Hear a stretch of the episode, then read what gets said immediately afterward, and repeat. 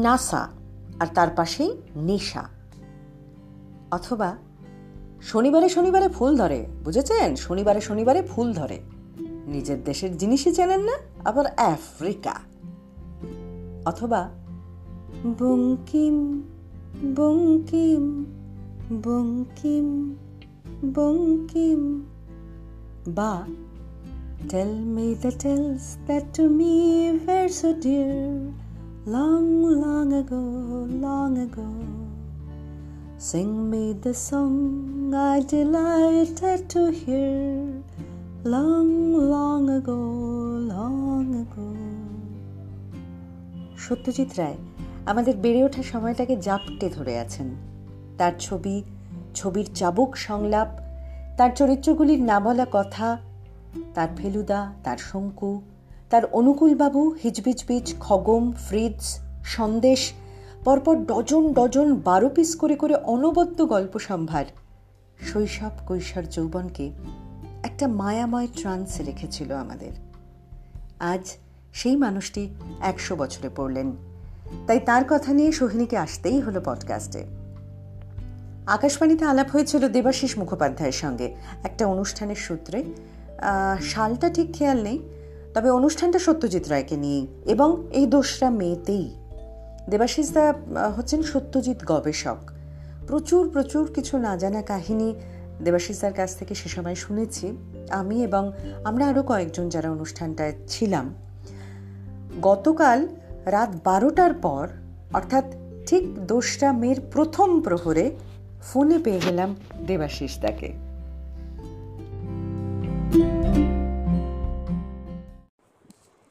দেবাশিস দা আপনি তো সত্যজিৎ রায় সান্নিধ্য পেয়েছেন তার স্নেহ পেয়েছেন। তো ওরকম একজন আপাত রাশভারী মানুষ আমরা শুনেছি যে তিনি নাকি খুব রসিক ছিলেন। তো ওনাকে ঘিরে আপনার কোনো অভিজ্ঞতা যদি এরকম থাকে একটু যদি বলেন। হ্যাঁ রসিক তো ছিলেন মানে সেন্স অফ হিউমার প্রচণ্ড এবং সেটা সেটা ব্যক্তিগত জীবন তো রয়েছে। আর ওনার সাহিত্য কিন্তু এর প্রমাণ আমরা অনেকবার পেয়েছি। মানে যেটা প্রথমেই আমার যেটা এই প্রসঙ্গে মনে পড়ে যাচ্ছে যে ধরুন জটায়ু। এই যে ফেলুদা এবং তোপসের পাশাপাশি আরেকটি চরিত্র জটায়ু সেখানে কিন্তু জটায়ু চরিত্রটা উনি সৃষ্টি করেছেন কিন্তু নিজের যে গোয়েন্দা কাহিনী তাকে ব্যঙ্গ করার জন্য। মানে নিজেকে সাহিত্যিক হিসেবে ব্যঙ্গ করার জন্য একটা হাস্যকর লেখক চরিত্রকে সৃষ্টি করছেন উনি। এবং দেখুন সেই জটায়ু যখন জটায়ুকে তোপসেও কিন্তু মাঝে মাঝে নানা ধরনের টিস করছে। জটায়ুর উপন্যাসের নামকরণের মধ্যে একটা হাস্যকর ব্যাপার রয়েছে। কিন্তু সেখানেও দেখুন যখনই উনি একটা তার নিজের উপন্যাসের নাম দিচ্ছেন গ্যাংটকে গন্ডগোল বা বোম্বাইয়ের বোম্বেটে যেমন বোম্বাইয়ের বোম্বেটে এই এই উপন্যাসটার নামই হচ্ছে কিন্তু জটায়ুর একটা বইয়ের নাম। ঠিক তার মানে এখানে কিন্তু মানে সরস্বত মানে কিন্তু ছেলো ঠাট্টা বা ছেদ রসিকতা নয় কিন্তু।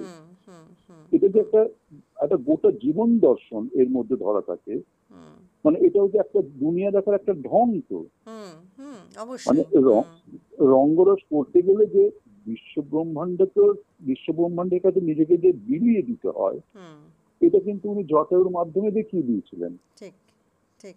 এবং সত্যি দেবাশিস আজকের দিনে দাঁড়িয়ে কিন্তু এইরকম বাঙালি ক্রমশ হারিয়ে যাচ্ছে যে নিজেকে নিয়ে এভাবে ঠাট্টা করতে পারে এবং সেটা স্পোর্টিং নিতে পারে। একদম তাই একদম তাই। এবং এই জটের প্রসঙ্গে আমার একটা খুব মজার ঘটনা মনে পড়ে গেল। সেটা হচ্ছে যে আমরা তখন থাকতাম ভদ্রেশ্বরে। তা আমি ওনার সঙ্গে মাঝে মাঝে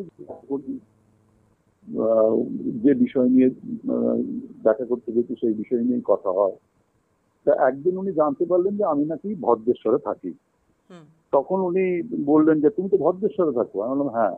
বলে ভদ্রেশ্বরে একটা খুব ভালো মিষ্টির দোকান আছে জানো তো? আমি বললাম ভদ্রেশ্বরে মিষ্টির দোকান? কই মনে পড়ছে না তো? বলে সে কি?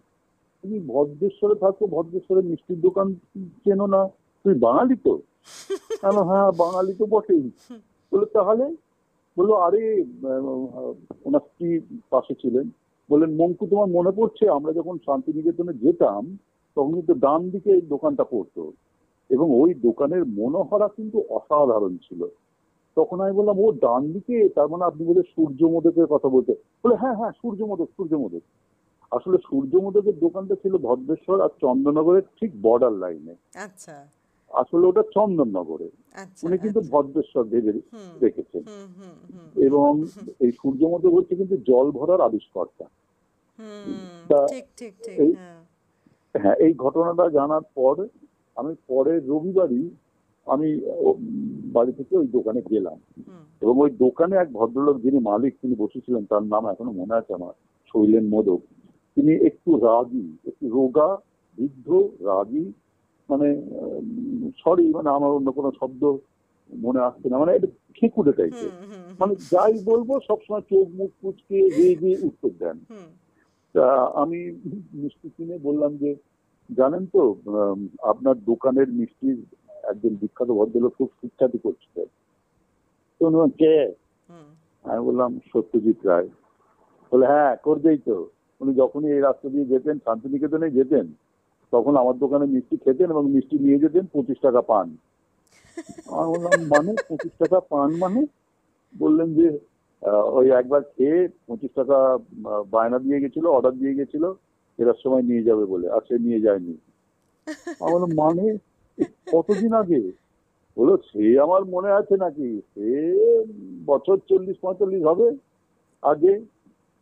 আমি পরের পরের দিনই হ্যাঁ মনে আছে না আসলে ওরম হাইট তো হ্যাঁ সেই হ্যাঁ।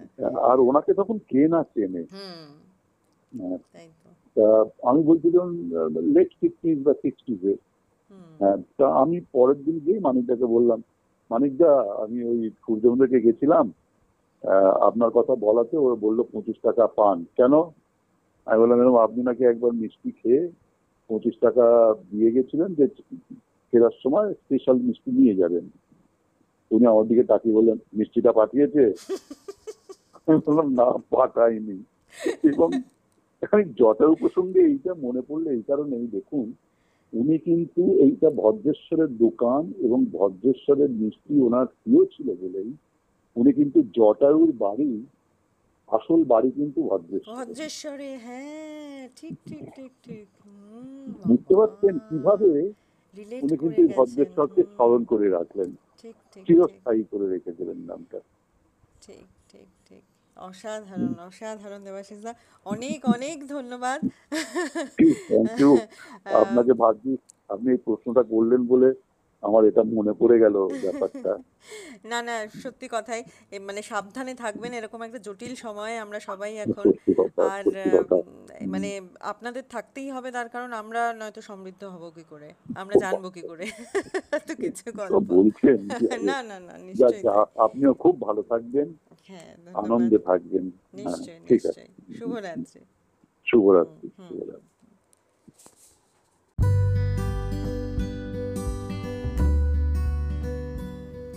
ওই রকম উইট ওই রকম মেধা ওই রকম ব্যক্তিত্ব, ধুতি, পাজামা, পাঞ্জাবি অথবা কোট প্যান্ট আলটিমেট সুপুরুষ।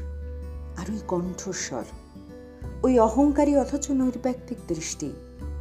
বাঙালি বলে যে কটা বিষয়ে গর্ববোধ করি, তার মধ্যে একটা অবশ্যই এই রায়চৌধুরী বংশ।